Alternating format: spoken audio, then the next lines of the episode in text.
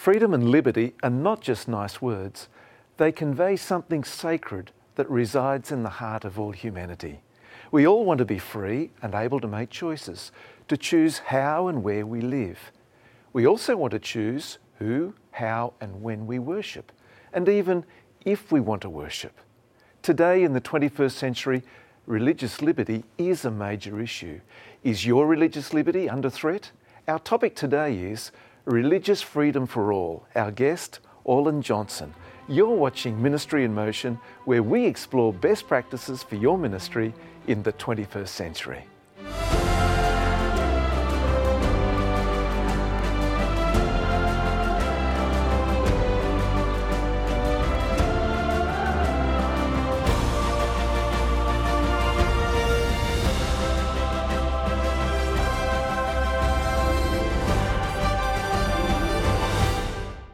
Thanks for joining us. My pleasure. Now, you come from an office called Public Affairs and Religious Liberty. Correct. Unpack that for us. Ah, well, public affairs and religious liberty really is a combined operation where most church members understand the religious liberty where we go out and we fight for Sabbath accommodations and things of that nature.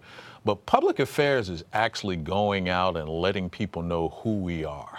It's about going out and impacting your community, whether it be political leaders or business leaders, so that you get to shape your own message of who you are.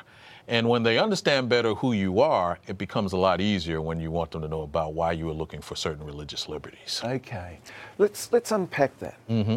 How do we do that? What's the best way of letting them know who we are? Ah, well, I think the best way of letting them know who we are is by showing what is important to us. In other words, when you get out into a community, first thing I like to find out is, you know, well, what's impacting the community? You know, what's keeping you up at night? What are the things here that you'd like to see differently? And once you kind of get that idea, it gives you the opportunity now to realize how can I come in and make things a little bit better? So that's what I would call the public affairs side of the business. Okay. So you're describing actually serving the community rather than going out and proclaiming to the community who we are. Yes, well, and I think in that service, that's also a way of telling them who we are. I mean, Christ went out and, you know, healed, and Christ went out and and uh, turned water into wine at a wedding. I mean, he was probably as much a community activist as he was a religious leader. And I think that once you establish relationships with people, then I think you have a better chance of letting them know about the doctrines and what you believe. And I think they're more open to accept it then. Right. And so do you see that, that sharing just naturally coming in an organic way, or do you think we've got to do something a little bit more proactive? I think we have to be intentional with it. Um, I think the, the days of just things happening by osmosis and folk coming around your church and wanting to ask you questions is probably not how this um, culture works right now the idea that you have to go out and actually be creating your own environment and, and what I would say, and also making friends before you need friends. Mm. Uh, you never get to live in a community without one day needing somebody else. But the first time I encounter them, I don't want it to be that I've come to ask you for something. Yeah, exactly. So tell me, Orlan, how do you do it? What do you do? Well, what I like to do is um, I, I have to tell you, I read a book probably when I was in my 20s, which was a long time ago, and it kind of taught the whole idea of networking and connecting with people. And, you know, it taught even the basics of how you approach somebody. You know, you never approach them and say, hey, you don't remember who I am, do you? You know, you learn to come out and I hit people with, hi, I'm Orlan Johnson. You know, I'm with the church down the street. How are you? And just finding out, you know, something that connects them to me. You know, where are you from? You know, what have you studied? And sometimes those little nuances, you may be from the same area of the country. And then once you establish something that I think makes you comfortable, then you're able to kind of share with them a little bit more of, well, let me tell you about some of the things that we do here. And maybe some of the things we do here may impact what you would like to do. So tell us a little bit about what you guys like to do in this neighborhood. And then you try to find those connecting points. And I think if you talk to somebody long enough, you'll find at least one. Right, yeah. Now, how, how does this community profiling or, you know, getting out there, how does that mesh then with religious liberty? Mm. Well, I think from a religious liberty standpoint, one of the things that I think is important, in particular as Adventist Christians, is to let people know that we foundationally are a church of love. You know, a lot of people will like to talk about, you know, we go to church on Saturdays, we have a health message, there's certain things we don't eat, there's certain things we don't do, we don't smoke, we don't drink. But I think it's important to let people know, well, what do you do? Yeah. And I think what we do is we try to help those that are in need. If those people are are naked, we try to help them to get clothed. If people are hungry, we provide an opportunity for them to eat. You know, at my church every Sabbath we serve Sabbath dinner. And anyone who comes to church on that Sabbath can be with us for dinner. Mm-hmm. And sometimes when they're there with us for dinner, they want to stay there with us for the, you know, the AY services. And then they may want to find out what else we're doing. And then they may want to come back for Pathfinders on Sunday. But I think you always need something to bring people in so that they can feel like they're a part of things. Because I don't believe people join our church because our doctrines are just overwhelming and they want to, you know, stop eating bacon or watching TV on Saturday. I think they come in and they feel the love of the people in that church and they want to be a part of it, and that's why they stay. Yeah. Now, for the Adventist church, and it's not just you know the Adventist church. There's many other denominations mm-hmm. that have a, a, real desire to proclaim biblical messages, yes. the gospel, yes. and to evangelize and so forth. Yes. And I understand that to be a, a core thing within the Adventist church. But where did we get the emphasis on religious liberty? Where, where did that enter into? Mm. Are we connecting with the European Protestant Reformation mm-hmm. and what happened there? Mm-hmm. Is it is it more because we've been the victims of a, a lack of religious liberty, mm-hmm. or is there some other reason? I, think it's a combination of all those things. I mean, there are many people in the Adventist church that do not know that some of our original religious leaders were involved in civil rights activities. They were part of the Underground Railroad, helping slaveries come, helping slaves march their way to freedom. Um, let's let's just catch this. Mm-hmm. Who were some of those key people? Uh, I think um, I think one of our early presidents, Byington, might have been one of the ones that engaged in that activity. And I think our church as a whole has really focused on religious liberty, not just for Adventists, but religious liberty for all. Uh, we worked on a recent case where we were assisting a Muslim young lady who um, had lost her job because she was wearing a hijab. And the entity that she was working for said it didn't fit their profile. And we ended up sending in a brief to the Supreme Court to support a position that we believe is all helpful um, from many different standpoints because injustice for one is really injustice for all. And that's really who we've been at Adventist for a very long time. Right, okay. Now, we're going to have a break in just a moment. Mm-hmm. When we come back, I'd like to explore with you this question is religious liberty under threat in certain countries. I'd certainly like to know about the United States. Sure. And some other key countries as well. Sure. Stay with us. We'll be right back with more Ministry in Motion.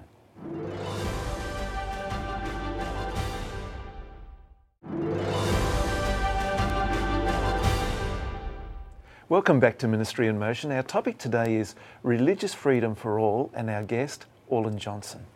Now, Orlan, the United States. Mm. Is religious liberty under threat in this wonderful land? Actually, I wouldn't say it's under threat the way we would normally look at it from a big picture religious liberty standpoint. But to give you some data, in the world, nearly 80% of the population does not get to serve their God the way they would like. Wow. And when you think about the fact that 80% of the world's population does not get this opportunity, and the fact that we are such part of a global community now, the fact of the matter is, is that you don't get a chance to say, well, I'm okay because it's not in my backyard. Mm. Because the fact of the matter is, if, if it's in somebody else's backyard, it could just as easily be in your backyard. Yeah. And I think what we see is a nation that's trying to, I would guess, shape how far one can go with religious liberty in the United States. Sometimes you hear decisions where someone will say, well, we went this way because we didn't think that group showed themselves to be religious enough. You know, those are the type of nuanced statements that we have to be concerned with. And, and when you start wondering, well, who determines who are good Christians and who are not good Christians? Who determines that you have a denomination that I would support and not support? You know, when are you protected? When are you not protected? And so it may not be some of the overt, what I would call persecution, but the scriptures also made clear that it's just a matter of time before we see that in the United States as well. Yeah. So, coming back to that 80% figure, um, How is, how is that lack of liberty demonstrated? What, what are people going through? What are they suffering? Well, for example, we've had a matter in Pakistan where we had an individual who found themselves in prison for life because they were espousing Christian beliefs and it was con- considered to be blasphemy. Uh, we've had an Adventist pastor years ago that was put in jail because he was accused of engaging in an activity that he didn't engage in. But the fact of the matter is, when no one really knows who you are, it makes it very difficult to be able to express, well, obviously you should know I never get engaged in those type of activities. So what we have is we have a lot of countries in which, you know, there are many persecuting rules and regulations that are put in place. Simply, sometimes they're just cultural but sometimes they impose upon people's religious freedom in ways that the government really just does not care. Mm. And I think that's why we have to be always on guard to realize that just because things may be okay right now, you don't get to take under consideration that it will be that way for life. Yeah. One thing in, in your comment there that really I caught and spoke to my heart was the importance of them knowing who we are. Yes. Much the same as Daniel in Babylon. Yes. That guy was known for his values, what he was about. Mm-hmm. And that was his life, and he was known for that. His religious liberties were really under, under threat there as right. well. So that's, that's, to me, that clarifies very nicely the importance of the public affairs and the, the religious liberty. Well, and to add to that, you know, sometimes we as Christians, we're nervous about who we are. And sometimes we think it's to our benefit to sometimes hide ourselves under a bushel. The fact of the matter is, they'll figure out who you are anyway. So you may as well be bold with it. And if, if they'll guess if they don't know. Absolutely. Yeah. And then they will wonder, well, what kind of convictions do you really have if you're unwilling to share? Yeah. Let's come to a local church, mm-hmm. whether it's a Seventh day Adventist church or any denominational church. Mm-hmm. What, what can a local congregation do to promote and support religious freedom, religious liberty? I think one of the things that they can do is first really find out what's going on in the community where they are. There's sometimes there's an assumption that because a church is located in a particular neighborhood, that they automatically know what's going on in the neighborhood. And I think one of the things that they can do is one, find out what's going on in your community. Find out who are the local leaders there. Find out who are the other pastors there. Find out who the other denominations are that may be in your community.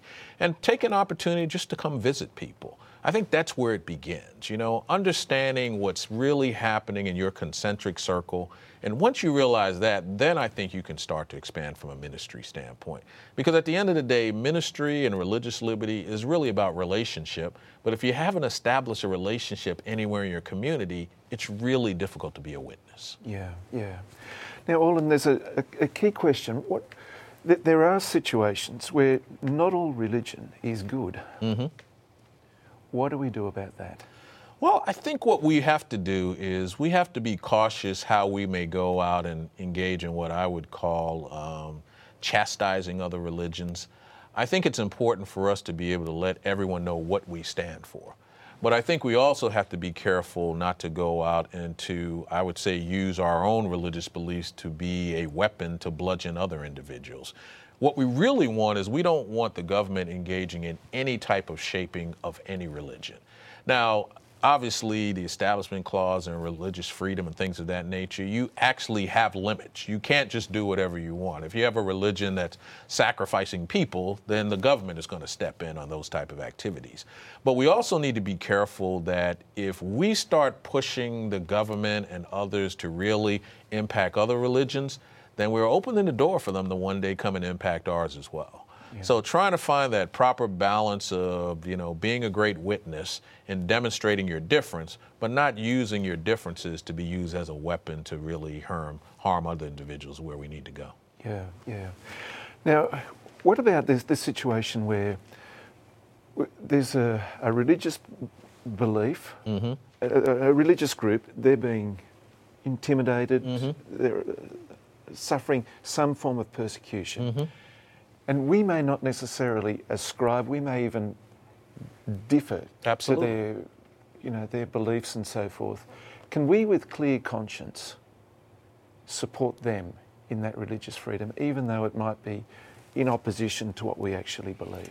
I think a clear conscience that we as Christians have a responsibility to support all who are trying to serve God the way they see fit.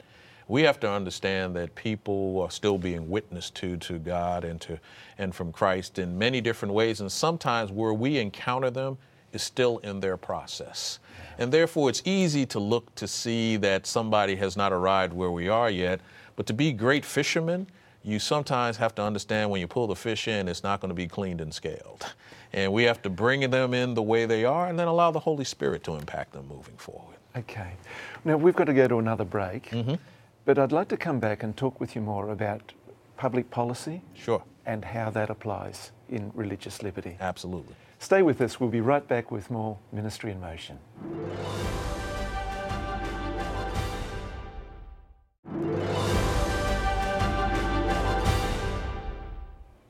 Welcome back to Ministry in Motion. Our topic today is religious liberty for all, and our guest, Orlan Johnson. Now, Orlan, what, what place should Christians, and I guess if I can even be specific here, Seventh day Adventist Christians, what place should they have in steering the direction of a society and perhaps even governmental policy and so forth? I think it's a critical role for us to play. As a matter of fact, I'm a firm believer that the community and society needs us, maybe even sometimes more than we need it. I think the ability to come in and to tell individuals about who you are, you know, your health message, your your message on temperance, and these are the types of things that if you look at communities right now, that's what they're in search of. Everyone's trying to find out how do we live a better lifestyle and things of that nature. And so I'm a firm believer that when we don't go out and be a part of a community, we're actually doing a disservice to the community, disservice to our church, and a disservice to ourselves. Yeah. Now, do you see anything on the horizon? Something coming along that you think is a, an issue that we should be concerned about, praying about, even perhaps talking amongst ourselves and approaching government officials about? Well, I think there are going to always be issues that we should be nervous about. And I think that's part and parcel of, um, of the changing in religious communities and cultural changes. And so I don't know if there's actually one thing I would look at and say that we need to keep an eye on on the horizon, but I do think that we can find ourselves distracted with a lot of things that come on the horizon. You know, you have a lot of people who are concerned about you know, the LGBTQ community and other issues that may come up. And, you know, some people have problems with certain political leaders and they wonder, are we now entering into some sphere of life that we've never seen before? And the one thing I want all of us to understand is our God has seen everything possible. You know, even if you don't like your current political leader or your past political leader, he's dealt with pharaohs, he's dealt with Nebuchadnezzars, he's dealt with Sennacheribs in the past. So the fact of the matter is, is God is still on the throne. And no matter what we see happening, we're supposed to tarry till we get there, but there's nothing to worry about. He has it under control. Right, okay. So for a local pastor, mm-hmm. how, and if you could speak to a local pastor. Sure. What, what what would you be suggesting to a local pastor in terms of the messages that they deliver and what they do during the week mm-hmm. to, to really protect not only their church member, but to, to be looking out for their community as well? I think one of the things that a local pastor can really do is really kind of start what I would call the basics of finding out, you know, what are the local ordinances that impact me? And who that lives in my community actually are responsible for creating those potential changes.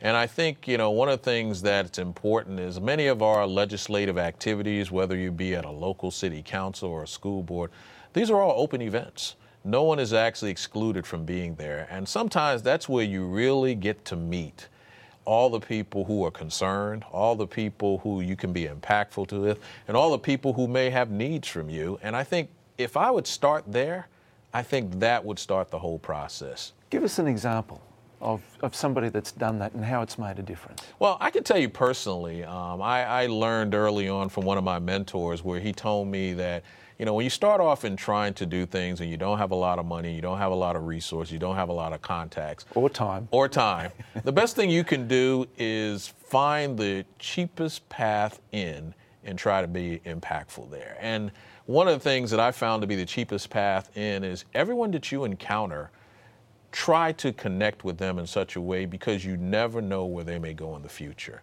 And I can tell you that I've seen it when I was in law school. One of my law school chums became um, a legislator, became a county executive, became a lieutenant governor. And these were people that I knew when they were, for lack of a better term, nobody.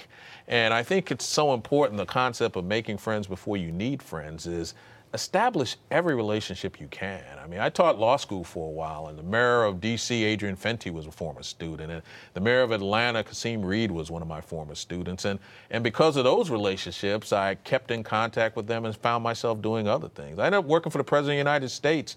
Barack Obama when I met him as a state senator, where no one hardly even knew who he was. And then when he became president, he appointed me to be the chairman of the Securities Investor Protection Corporation. So I think I've seen it in my own life where you don't know where it's going to end up down the road, but you shouldn't get into that relationship hoping for that anyway. Well, how did, how did those doors open for you, though? Mm-hmm. How did you, you know, walk through that journey? Give us some details. What, what, what happened? Perfect example. So uh, I hear about this Senator Barack Obama who's running for president. Uh, no one thinks he's going to win. Believe it or not, there's a whole bunch of open seats at the table. You want to sit down and be a part of something that people think is not going anywhere. There's plenty of room. And I got involved not thinking that he w- would necessarily win, but I thought the process of just learning about a presidential campaign up close and personal was great. You know, when I was a college student at Andrews, I marched down to meet our local congressman, and I, I knew he had just started. And I came in and said, "Listen, I go to Andrews University, and I'd like to be an intern here. I'd like to learn about politics." And you know, he was a Republican congressman from the fourth district of Michigan. And next so thing I knew, I worked for sides. him. I, have been on both sides, and to be honest, I think you should. Mm-hmm. The relationship is if you only deal with one side, then I think you miss half the game. So the ability to be comfortable on both sides of what you are doing especially if you're not a politician. I mean, I'm not a politician and never plan to be one, but I've always known that you always want to be in good relationships with the people who have access to changing the laws that impact you. Exactly. So, how, how do you involve yourself with political figures, mm-hmm. but not get caught up with the, the issues of politics and, and, and lose the, the, the gospel orientation? I think one of the things you have to do is you have to be true to who you are. Mm-hmm. Uh, when I was working on the Obama campaign, one of the funniest things that happened to me was I went out to dinner with the um, finance committee, and somebody looked at me and they said, Orlan, the things you eat are on page three. And when he said that to me, it kind of stunned me, but I realized they had been watching what I eat and drink and they had drawn certain conclusions about me that I didn't even know. And so I think what ends up happening is people kind of find out where you fit in.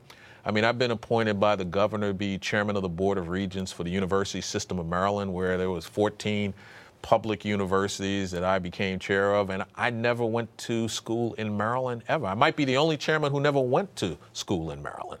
But sometimes the Lord puts you in positions where you get a chance to be, you know, just impactful to some degree, and you don't even know why you're there. Mm-hmm. But if you make yourself available and people know that you want to make a difference, sometimes they'll bring you in. Yeah, yeah. Well, wow, you've had an interesting journey, mate. Oh, absolutely. Yeah. So, but navigating the importance of the public affairs, mm-hmm.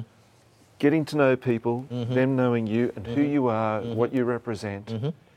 and then ministering in that environment. Yes. And then dodging the, the, the politics. Yes. But serving for the cause of Christ. Yes. For freedom for all. Absolutely. You got a nice job. I love the job. Hope I can do it for a long time. Okay. Well, thanks so much for coming on Ministry in Motion. My pleasure. Thanks so much for joining us on Ministry in Motion, where we explored today religious freedom for all with Orlan Johnson. We can take five important points away from today's program. The first one Jesus set the example in caring for the well-being of others in his community. The second point followers of Jesus are called to serve, bless, and protect the rights of those in their communities. Our third point principles of freedom are critical to the well being of society. We should protect liberty of conscience even for those we disagree with. Our fourth point is pastors should be willing to engage with community leaders in a Christ like way in order to bless and help others. And our final point understand the political landscape, but keep your identity rooted in Christ. Once again, we're so pleased that you've joined us on Ministry in Motion here on Hope Channel. Of course, you can also see on our website, ministryinmotion.tv, all the programs we've ever made. They're waiting for you, they're available 24 7, free, on demand. Pastors are using them to train their elders, deacons, deaconesses, all their members who are active in ministry. And we don't want you to miss out on those valuable resources. You can also contact us and send us feedback from our website as well, and we'd love to hear from you. But until next time, thank you for joining us, and may God bless you richly. Bye for now.